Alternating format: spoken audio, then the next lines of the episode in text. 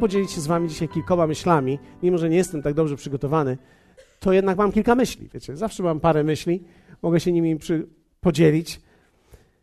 Lecz moim szczęściem być blisko Boga. Pokładam w Panu, Bogu, nadzieję moją, aby opowiadać o wszystkich dziełach Twoich. Zresztą w kwietniu przez najbliższe trzy tygodnie będziemy mówili, tak naprawdę przygotowałem taką serię. Pomyślałem, że seria to zawsze dobrze działa. Czyli jeden strzał to jeden strzał, ale seria to już załatwia wszystko. Więc pomyślałem sobie, że w kwietniu serią pójdziemy. I będziemy mówili na temat bycia blisko. Przybliżenia się i bycia blisko.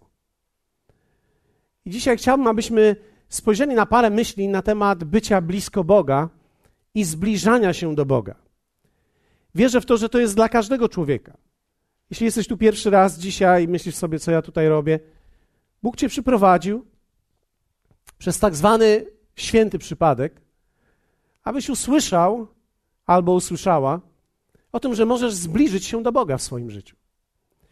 Tak samo też dotyczy to nas wszystkich, dlatego że ja wierzę w to, że my podróżujemy w Jego stronę. Ja wiem, że to brzmi źle czasami. Wydaje nam się, że tak naprawdę w momencie, kiedy Jezus mieszka już w nas, jest w nas i jest z nami, to znaczy, że jesteśmy już bardzo blisko Niego, ale ja zobaczyłem, że to są dwie różne rzeczy, że Bóg jest blisko nas, a my blisko Niego, to są dwie różne rzeczy. Wiecie, to, że Bóg jest blisko nas, to jest jedna rzecz. Ale to, że człowiek może być blisko Niego, to jest zupełnie inna rzecz. Bóg jest blisko każdego człowieka, ale nie każdy człowiek jest blisko Niego. I można w tej bliskości podróżować, można się przybliżyć, można być bliżej siebie i bliżej Boga. Wiecie, to, aby być bliżej czegoś albo kogoś, wcale nie oznacza, że dwa te punkty muszą się zbliżać do siebie. Wystarczy, że jeden z nich zbliża się, a ten drugi nie ucieka. Tak? Wystarczy, że tylko jeden się zbliża, a drugi nie ucieka. Jak wielu z Was domyśla się, że Bóg nie ucieka przed nami. Dawid mówi: Lecz moim szczęściem być blisko Boga, pokładam w Panu nadzie Bogu nadzieję moją, aby opowiadać o wszystkich dziełach Twoich. Dokładnie w hebrajskim ten tekst brzmi nieco inaczej, więc pozwólcie, że ja troszeczkę tak w ten hebrajski wejdę. Nie będę po hebrajsku mówił, ale tak Wam opowiem, jak to jest tam, jak ta sprawa tam w Biblii stoi. Dobrze? Stoi to inaczej troszkę. Dawid mówi, to jest dobre. Pojawia się tam hebrajskie słowo tobe, którym kiedyś mówiłem. To oznacza, że to jest dobre, to jest moją radością, to jest również przyjemne dla mnie i jest moją przyjemnością, jest również moim bogactwem albo sprawia, że staję się bogaty. I też jest moim szczęściem.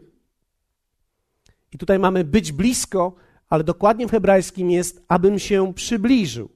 Hebrajskie słowo mówi dokładnie przybliżyć się, podejść. Czyli Dawid opisuje to w ten sposób. Moim szczęściem, moim dobrem, moim bogactwem jest, kiedy ja się przybliżam, robię kroki w kierunku Boga. I dalej pokładam w Panu Bogu nadzieję moją. Ja nie lubię tego słowa nadzieja, bo ona się tak kojarzy nam po polsku jak beznadzieja. Wiecie, polska nadzieja to jest beznadzieja. Jak nadzieja w Bogu, no to wiadomo, że to taka jest już sytuacja, że beznadziejna jest sytuacja. To jest tak, jakbyś poszedł do szpitala, słyszysz diagnozę i sytuacja jest trudna, beznadziejna, wtedy się mówi nadzieja w Bogu. I wszyscy wiedzą, co to oznacza. Wszyscy wiedzą, że to oznacza, że jest tak źle, że już jest beznadziejnie, więc to się nazywa nadzieja w Bogu.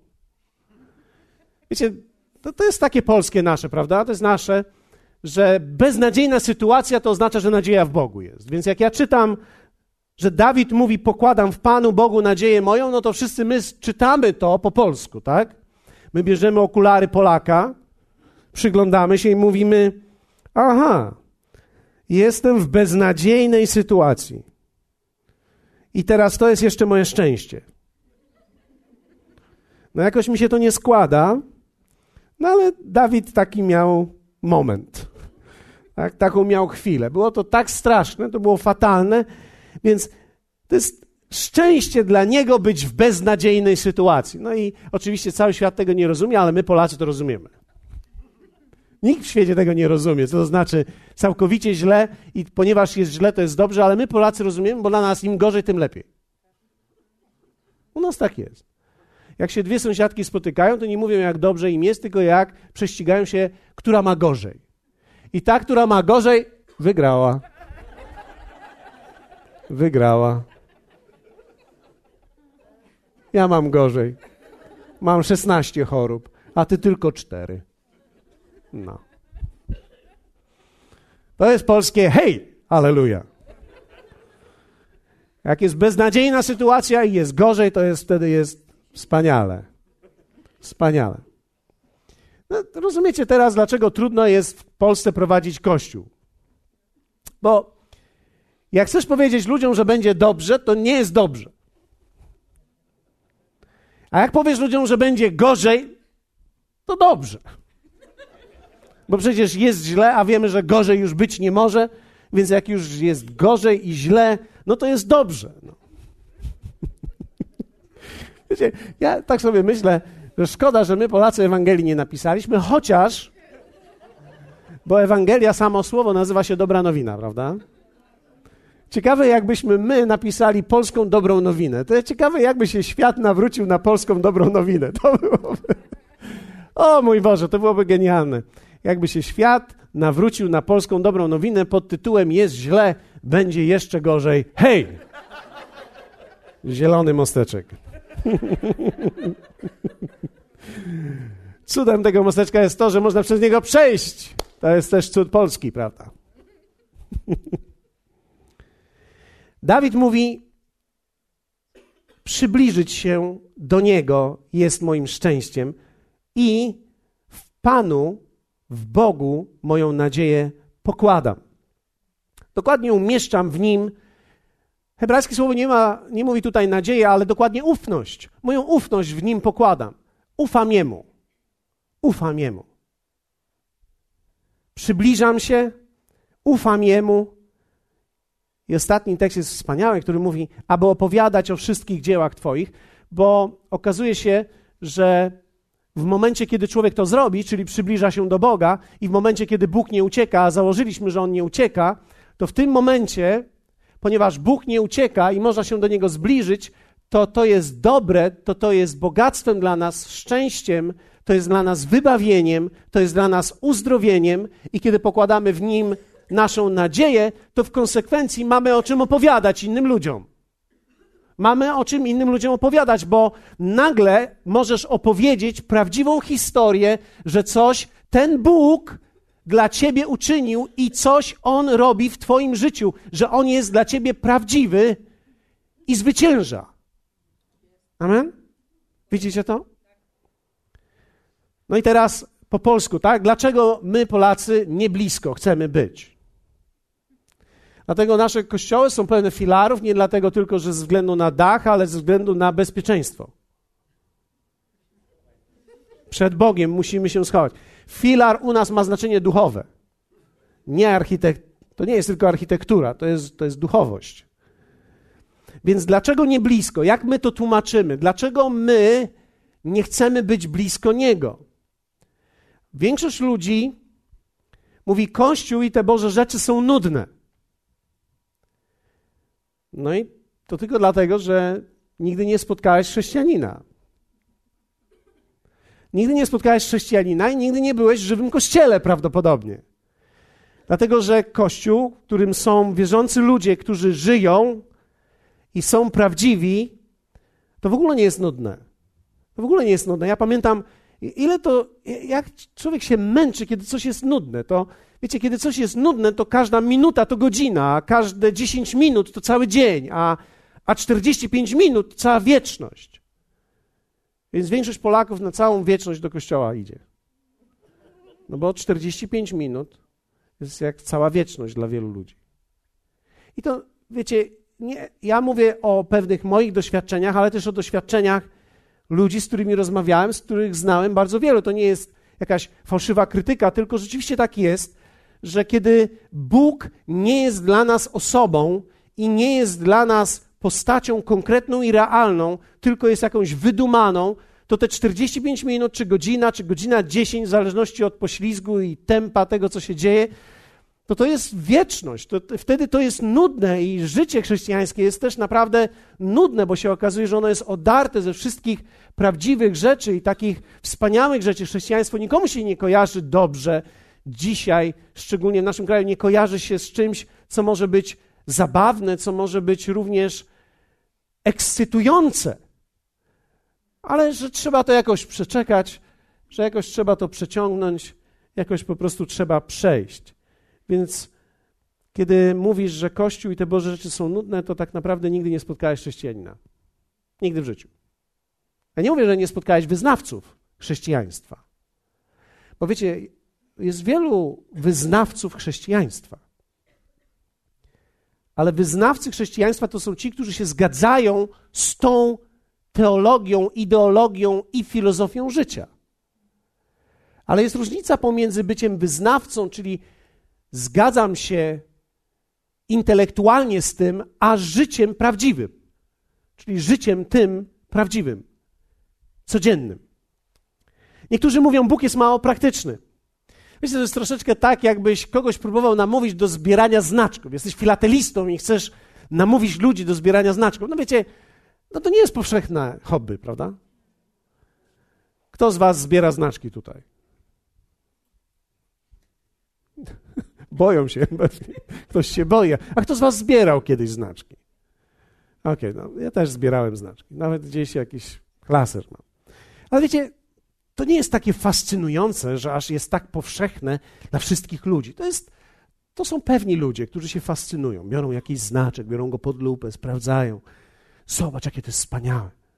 To jest troszeczkę tak jak z akwarium. Wiecie, natura jest piękna, ale nie wszyscy mają akwarium w domu, prawda? Kto z was ma akwarium w domu? No tak, to, to jest robota, prawda? Pierwsze, z czym się kojarzę, to jest robota. Wspaniale, że ta rybka żyje najlepiej kupić słoik i bojownika, prawda? No więc to jest najprostsze akwarium na świecie. I moja teściowa tak zaczęła e, i, i, tak, i tak to wyszło. Poszło dalej. Bojownik jej nie wystarczył. Ale często Bóg kojarzy się z osobą, która jest mało praktyczna. Do, do czego mi się to przyda? Dzisiaj ludzie szukają, do czego mi się coś przyda, prawda? Wszystko musi być e, bardzo praktyczne. Sklep musi być blisko, to jest praktyczne. Sklep jest blisko, więc teraz mamy tych sklepów rozsianych wokół nas. Do tego idziemy po to, do tego idziemy po to, do tego idziemy po produkty francuskie, do tego idziemy po produkty niemieckie i bułkę polską zjemy, żeby było, że Polacy też jesteśmy. Bo pieką tam akurat bułkę polską, więc jest dobrze. My tylko nie wiemy, że zmogi francuskie, ale, ale co tam. Dobrze. Więc my chcemy, żeby było praktycznie, żeby było blisko, żeby było praktycznie. To się musi do czegoś przydać. To musi być jak kromka chleba z masłem. Praktyczne.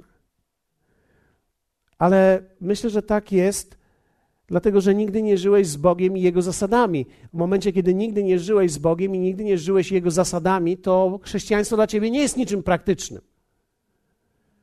Ale ono tak naprawdę jest praktyczne. Ta księga nie mówi w ogóle prawie o niebie. To znaczy, mówi o niebie, ale wspomina o nim, ale nie za bardzo go opisuje tak bardzo. Wiecie, ci, którzy dokładnie wyczytali, jak będzie niebo wyglądało tutaj, ja nie wiem skąd oni to wyczytali, ale, ale wyczytali, jak będzie dokładnie wyglądało niebo. Natomiast zobaczyłem, że ta księga to nie jest księga o niebie, to jest księga o ziemi.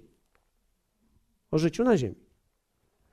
Bóg podarował nam książkę instrukcji obsługi na te 70, 80, 97, 103, no i w niektórych z Was wypadku 120 lat. Prawda? Szczęścia, zdrowia i słodyczy Wam życzę. To jest księga o życiu na ziemi którąkolwiek nie otworzysz, tu jest opowieść o tym, jak mam żyć tutaj. A więc to jest tak naprawdę księga praktyczna, natomiast nam się kojarzy to z czymś zupełnie niepraktycznym. Często ludzie mówią, nie mam czasu na rzeczy nieistotne. Szczególnie młodzi ludzie dzisiaj. Mówią, nie mam czasu na rzeczy nieistotne. Albo jest tyle religii, o co tu chodzi. Chodzi o to, żeby być dobrym człowiekiem. No ale wiecie, to wszystko to jest iluzja, no bo co to znaczy być dobrym? To znaczy nie przeszkadzać innym. No to nie przeszkadzać innym to znaczy zabić siebie, to znaczy. Co to znaczy nie przeszkadzać innym? To znaczy żyć tak, żeby nie, nie przeszkadzać innym. Ja, ja nie wiem, czy to jest w ogóle możliwe. Ja żyję 25 lat z jedną kobietą, ja wierzcie mi, ja jej przeszkadzam. Znaczy, ja jej staram się też pomagać, ale jak wielu z Was wie o tym, że to jest niemożliwe, żeby żyć tak, żeby nikomu nie przeszkadzać. To jest niemożliwe. No przecież siedzisz obok kogoś i ktoś, na przykład my mamy w ogóle tutaj turniej chrząkania w kościele. My w ogóle, nie, wy nie wiedzieliście o tym, mamy turniej kaszlenia, kto głośniej ten wygrywa i dostaje 5 zł, dlatego tak czasami nie słychać mnie dobrze, ale e, wiecie, siedzisz obok kogoś i ktoś się zachowuje, ktoś dryga cały czas albo się obraca cały czas i nie wiesz, co masz z tym zrobić. Jest niemożliwe, żebyś nawet przyszedł do kościoła i komuś nie przeszkadzał. Albo ktoś tobie nie przeszkadza. My musimy po prostu przez to przebrnąć. Tak? Więc ja próbuję przez 25 lat z moją żoną przez to przebrnąć. Znaczy, nie jest tak aż źle, jak to wygląda, ale, ale tak, taka jest rzeczywistość, że my rzeczywiście tak funkcjonujemy. Nie da się żyć bez konfliktu z ludźmi. Konflikt jest pisany w to, że my w ogóle istniejemy. Powstałeś, urodziłeś się i pierwszą rzecz, którą zadałeś swojej mamie, oprócz przyjemności pierwszej, to druga rzecz to, była, to był ból. Tak? Zanim się pojawiłeś na ten świat, przyszedłeś w wielkim konflikcie i w wielkim krzyku. I w zasadzie wszyscy się cieszyli, że krzyczysz, bo jak nie krzyczy, to nie jest dobrze. Więc jest ból, jest krzyk, jest konflikt. Niektórzy mówią, ludzie nie chcą przybliżyć się do Boga, ponieważ mówią, nie chcę zdradzić wiary mojej rodziny. Wiecie, ja spędziłem mnóstwo rozmów na ten temat, bo to jest nasz taki, wiecie, narodowy, sztandarowy temat.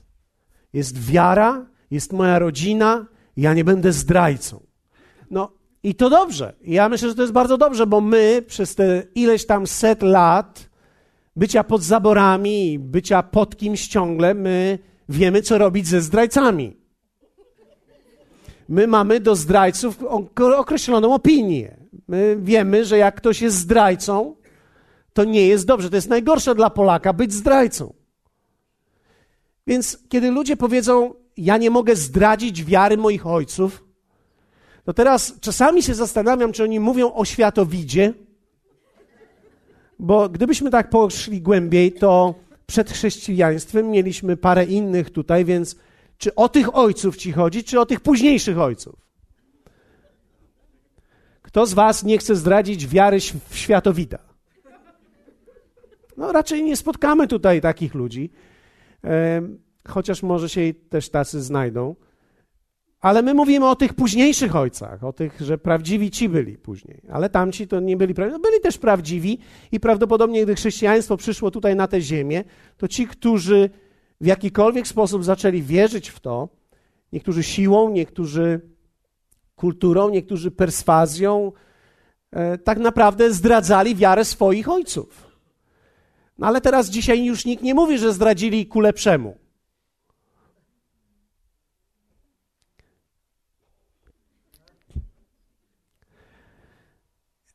I czasami kłócimy się o kościoły, ale wierzcie mi, wszystkie chrześcijańskie kościoły głoszą Ewangelię.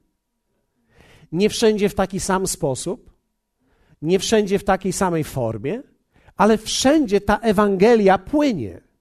Nie wszędzie jest zrozumiana i nie wszędzie jest zrozumiała. Ale wszystkie kościoły chrześcijańskie, które wierzą w Boga Ojca, w Boga Syna i w Boga Ducha, w Trójce. Te, które mają credo, jest ich wiele. Więc teraz, czy tak naprawdę, zastanówmy się, po, po, pomyślmy chwilę, czy my naprawdę stajemy się zdrajcami, kiedy my pogłębiamy w to, co tak naprawdę przyszło do nas tutaj ileś tam set lat temu?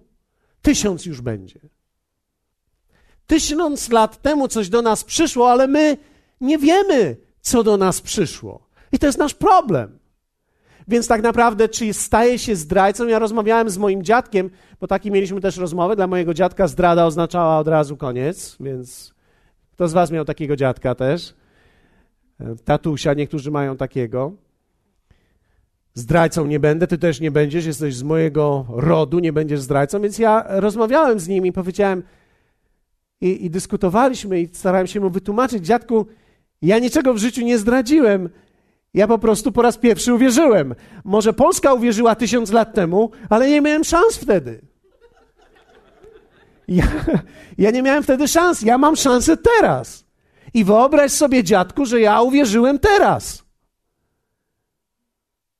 No ale ty już teraz inaczej. Ja mówię, no to, że teraz gram na gitarze, a nie na organach, dziadku, no czasy się zmieniły. No. Ja myślę, że czasami nam się wydaje, że na organach to też Jezus grał.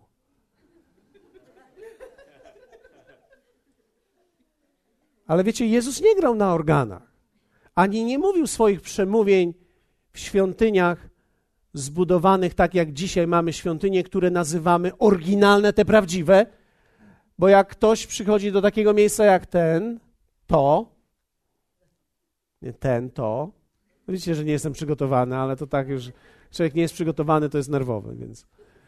No jak przychodzisz do takiego miejsca jak to, no to, no to co? No co teraz? Rozglądasz się, patrzysz i myślisz sobie, no bój się Boga, no. Bój się Boga, no szukasz gdzieś tych sygnałów znajomych. Bój się Boga, no gdzie jest coś, co znam? No nic, no filary są, tak, filary są, filary są. Co prawda nie okrągłe, ale są filary, to jest szansa. Ale, ale wierzcie mi, e, tak naprawdę przecież tu chodzi o pewną prawdziwość i tu chodzi o to, czym tak naprawdę żyjemy, nie o to, jak to naprawdę wygląda i czym my tutaj zadymimy. My tutaj mamy jeszcze maszynę do dymu. E, ja nie wiem, czy ona funkcjonuje, ta maszyna do dymu. Nie funkcjonuje, dym się skończył. Ale widzicie, no tak to jest czasami. Ogień jest, dymu nie ma, albo czasami jest odwrotnie, że jest dym, ognia nie ma.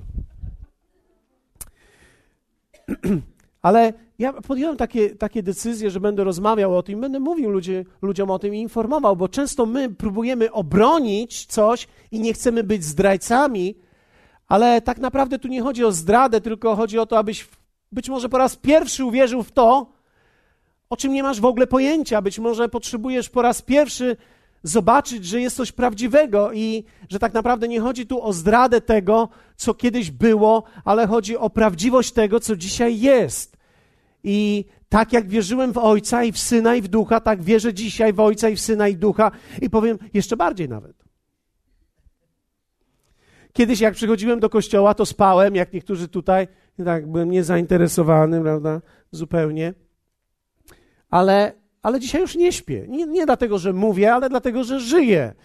Trudno jest spać, jak się mówi, chociaż, chociaż może nawet dojść, można dojść do takiej sztuki, że możesz mówić i jesteś jak taki samuraj, który podróżuje i śpi w tym samym czasie.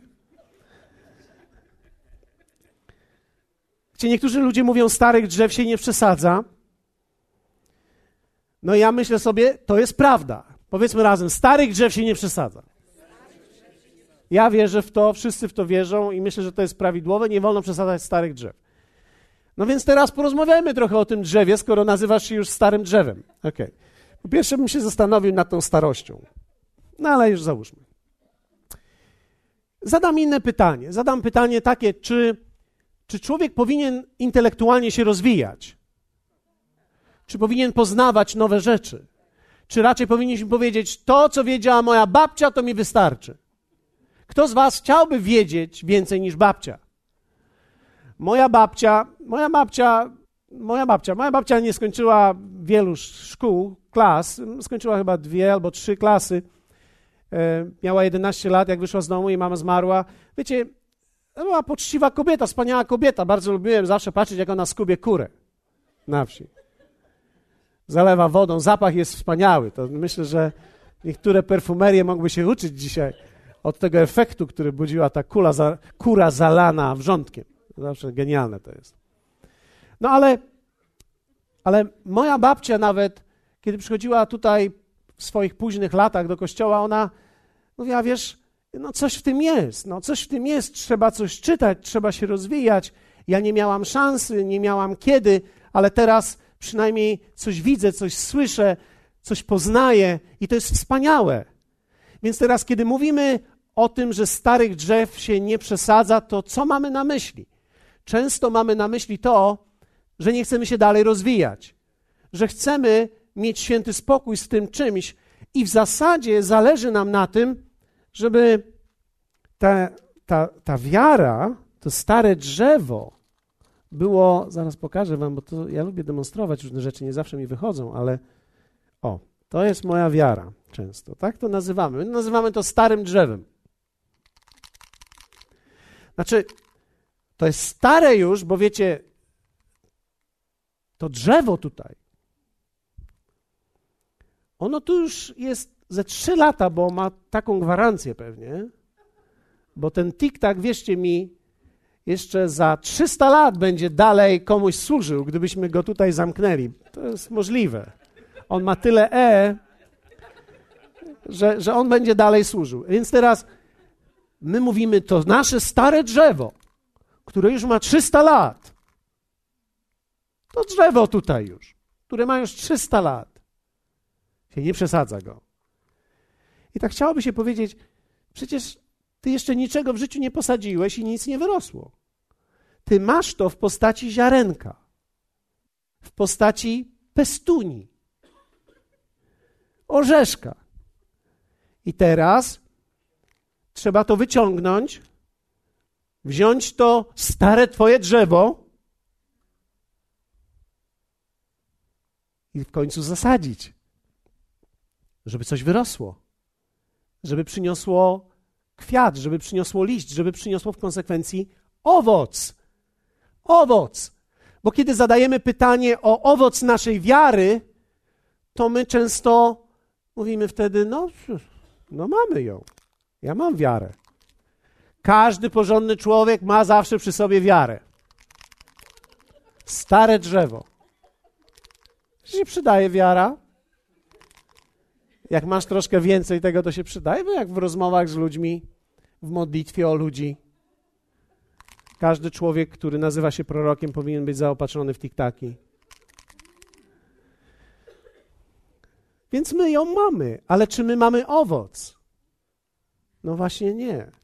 Bardzo często nie. Ja musiałem zadać sobie to pytanie do, w stosunku do siebie, bo ja nie byłem wtedy stary, ale zadałem sobie pytanie: OK, jeśli w takim razie będę żył tak, jak teraz moja mama żyła, jeśli będę żył tak, jak moja babcia żyła, jeśli będę tak funkcjonował jak oni, czy ja gdzieś przyniosę ten owoc wiary, czy on gdzieś wyrośnie, czy to moje stare drzewo w postaci tego mojego orzeszka tutaj, tego nasionka, czy ono przyniesie efekt. Czy ono przetrwa jeszcze 100 lat? Przetrwa 100 lat. I wierzcie mi, za 100 lat, jak weźmiesz to i posadzisz gdzieś, ono wyrośnie.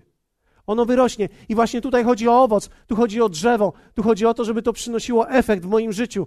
Więc kiedy większość ludzi mówi, starych drzew się nie przesadza, to ja mówię, wiesz co, wyciągnij tego tiktaka i posadź go w końcu, żeby się mógł gdzieś zestarzeć w jakiejś ziemi, żeby to w końcu mogło przynieść jakiś owoc, jakiś efekt.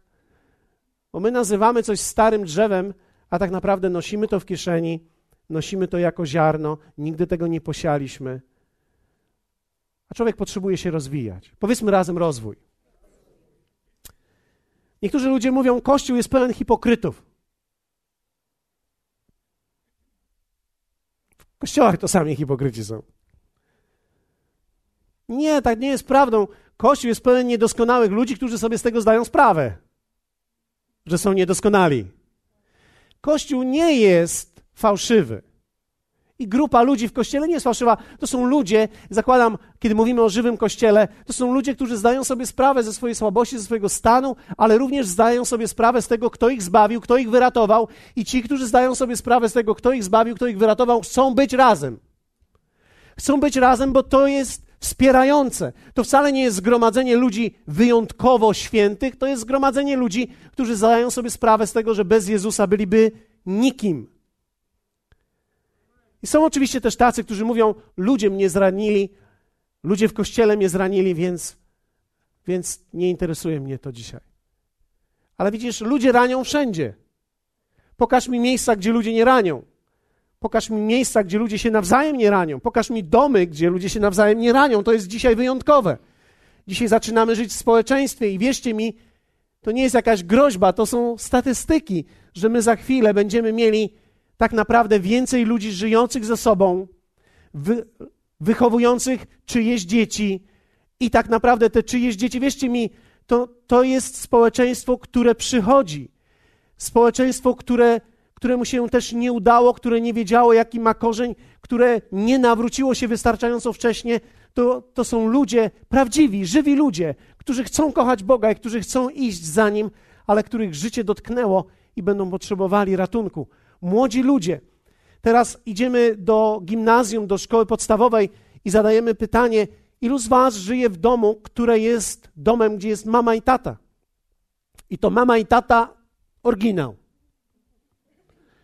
I teraz okazuje się, że na 20 osób 15 z nich ma sytuacje trudne, różne i piątka jakoś funkcjonuje.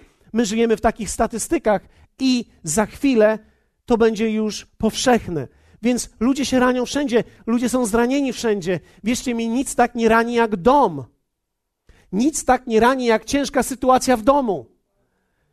I teraz ktoś może zadać pytanie, jak, jak możemy sobie pomóc nawzajem? Jedynym ratunkiem jest Jezus. Jedynym, jedyną odpowiedzią dla nas jest Bóg. I to nie ten, nie ten, ale ten posiany, ta wiara, która jest posiana, jest jedynym ratunkiem dla nas. Kiedy słucham tych wszystkich tłumaczeń, pomyślałem sobie, mój Boże, ludzie tłumaczą różne rzeczy, ale jakie jest w konsekwencji Twoje tłumaczenie? Jak Ty na to patrzysz? Ktoś z Was chciałby wiedzieć, jak Bóg na to patrzy?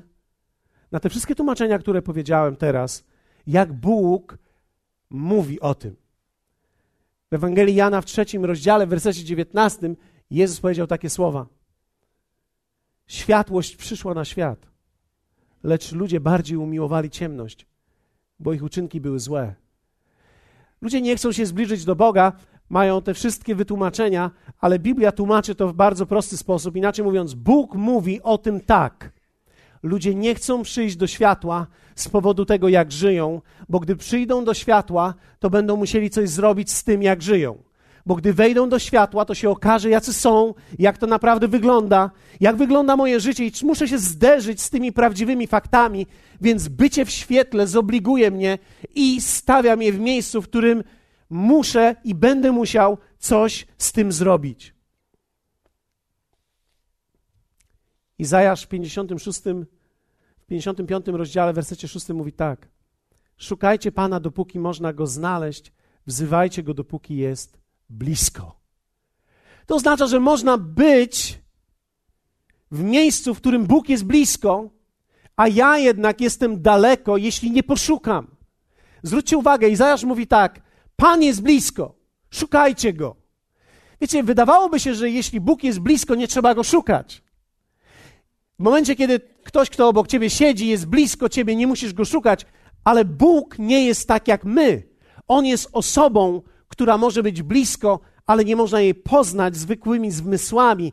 Trzeba ją rozpoznać w wierze. Bóg chce być blisko ciebie i chce, żebyś ty był blisko niego. I nawet kiedy on jest blisko ciebie dzisiaj, ty musisz zrobić kroki, żeby być bliżej niego. Było kilku ludzi w Biblii, którzy byli blisko Pana, którzy, których Pan był blisko, ale oni nigdy nie byli blisko Niego. Pamiętacie tę historię Marty i Marii? Kto z Was pamięta tę historię? Ta zabiegana Marta. Zabiegana Marta, która zawsze troszczy się o wiele różnych rzeczy, i Jezus mówi, że Maria wybrała właściwą cząstkę, bo trzeba tylko jednego. Jezus był blisko, ale Marta nie była blisko niego. Powiedzmy razem, Marta. Tak. Marta nie była blisko Pana, mimo że Pan był blisko niej. Maria była.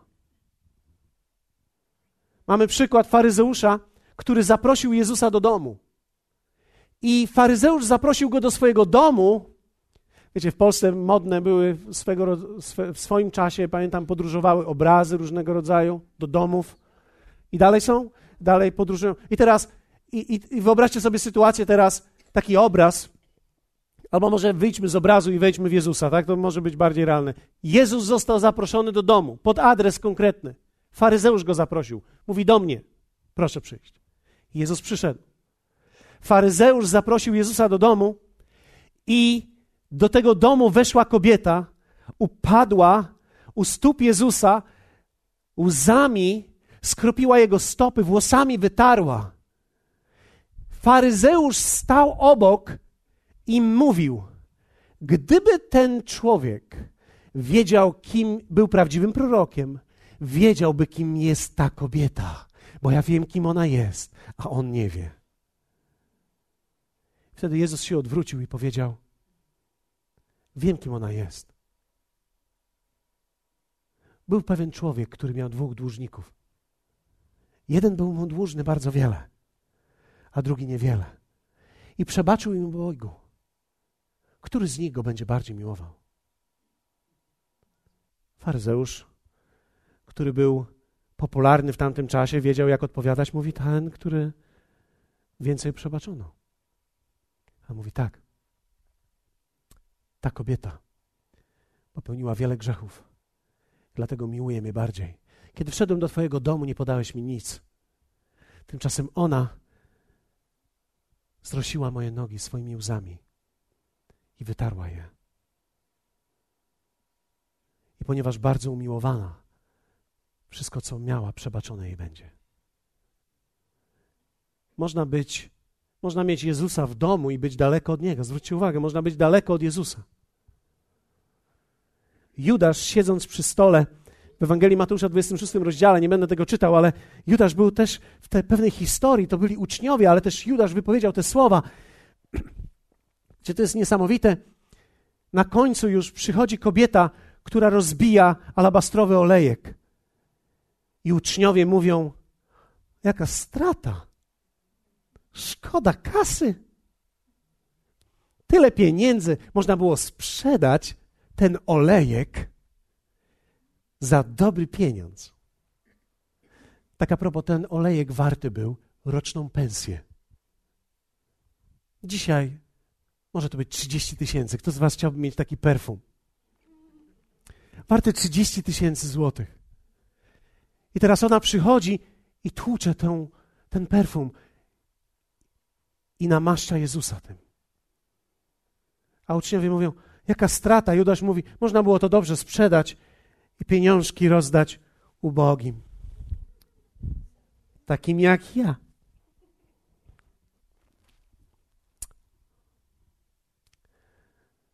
Ona była blisko, oni byli daleko. Dzisiaj pomyślałem sobie, chciałbym zachęcić Was, abyście podjęli decyzję. Bo wiecie, nawet można być w kościele i być daleko od Boga. Jedna z najsmutniejszych rzeczy, która, najsmutniejszy widok to jest, to są oczy, które niczego nie szukają. Czasami widzę je na spotkaniach. Wybaczcie, że powiem to. Ja nie mówię, że to ty, ale czasami je widzę. Oczy, które niczego nie, nie szukają, oczy, które zasypiają, oczy, które nie są zainteresowane. Więc tak czasami szukam oczu, które słuchają. Bo wierzę w to, że wtedy jest pewnego rodzaju jedność między nami i pewna komunia bo my wspólnie razem poszukujemy. To nie tylko to, że Ty szukasz, ja również szukam, bo On jest tutaj obecny. On jest obecny w swoim kościele, On jest obecny w swoim duchu, jest tutaj między nami. Czy potrafisz Go rozpoznać? On powiedział, że ja tutaj jestem i będę razem z Wami i będę dla Was. I dzisiaj jest ten dzień, w którym chciałbym, abyś podjął gdzieś wewnątrz siebie decyzję, że będziesz Go poszukiwał. Izajasz mówi: szukajcie Go gdy można go znaleźć, gdy jest blisko, bo on jest blisko, ale ty możesz również być blisko, i kiedy ty będziesz blisko, wszystko się zmieni. Dawid mówi: To będzie moje szczęście, kiedy ja będę blisko, kiedy się będę przybliżał. To będzie moje szczęście, to będzie moje zaopatrzenie, to będzie moje uzdrowienie, to będzie to, czego potrzebuję, to będzie moja przemiana, to będzie moje praktyczne, moja praktyczna zmiana w życiu. Kiedy będę się przybliżał do Ciebie, Ty będziesz dla mnie tym wszystkim. Powstańmy razem. Wyciągnijmy ręce w Jego stronę i powiedzmy to do Niego. Powiedz, wiecie, jeśli nie chcesz, nie, nie musisz wyciągać rąk, ja rozumiem, że to, wiecie, wielu ludzi się wstydzi, boi się reagować, ale w swoim sercu przynajmniej dokonaj tej podróży, zrób to i powiedz, tak, chcę być blisko Niego. Chcę być tą Marią w tym miejscu, która usiadła we właściwym czasie i znalazła tą właściwą cząstkę. Nie chcę być jak faryzeusz, który ocenia tą kobietę, ale chcę być jak ta kobieta. Chcę być wzruszony, chcę być dotknięty tym, że On jest i że jest On blisko. Że On jest blisko. Chcę być jak ta kobieta, która rozbiła ten flakonik i namaściła Jezusa. Tym, który tak naprawdę jest blisko, także ceni go, widzi, że jest blisko. Wiecie, jedną z takich osób był Bartymeusz również. Bartymeusz, ten ubogi żebrak, ślepy, z powodu swojej wady, z powodu ślepoty nie mógł być w świątyni. Wiecie, w Starym Testamencie zakazywano ludziom, którzy mieli wadę w swoim ciele, wejścia do świątyni. On nie mógł wejść do świątyni. On nigdy nie mógł doświadczyć Boga, więc on był poza i on żebrał. I w momencie, kiedy usłyszał, że jest jakaś wrzawa, że jest pewien szum, zaczął pytać, kto to jest. Wtedy mu powiedzieli: Jezus z Nazaretu przechodzi. Biblia mówi, że wtedy Bartymeusz zrzucił z siebie płaszcz, który uprawniał go do żebractwa. Nie wiedząc, w którą stronę ma iść, ruszył w stronę wrzawy i zaczął krzyczeć: Jezusie, synu Dawida, zmiłuj się nade mną. Wiecie, jest wielu ludzi, którzy dotykali Jezusa w tamtym czasie. Jest wielu ludzi, obok których Jezus przechodził, ale Bartymeusz był tym, który, który to rozpoznał i nie tylko chciał, żeby Jezus był blisko niego, on chciał być blisko niego, bo wiedział, że prawdziwym szczęściem, prawdziwym uzdrowieniem, prawdziwą przemianą mojego życia jest być blisko Boga. On to słyszał. Wiecie, jako Żyd znał psalmy, on wiedział, że w momencie, kiedy będę blisko Niego, moje życie się zmieni, więc zrzucił ten płaszcz z siebie, który uprawniał go tak naprawdę do tego, aby być żebrakiem. Zostawił go. Jestem przekonany, że w, w tamtym czasie oznaczało to, ktoś poszedł i zabrał to jemu.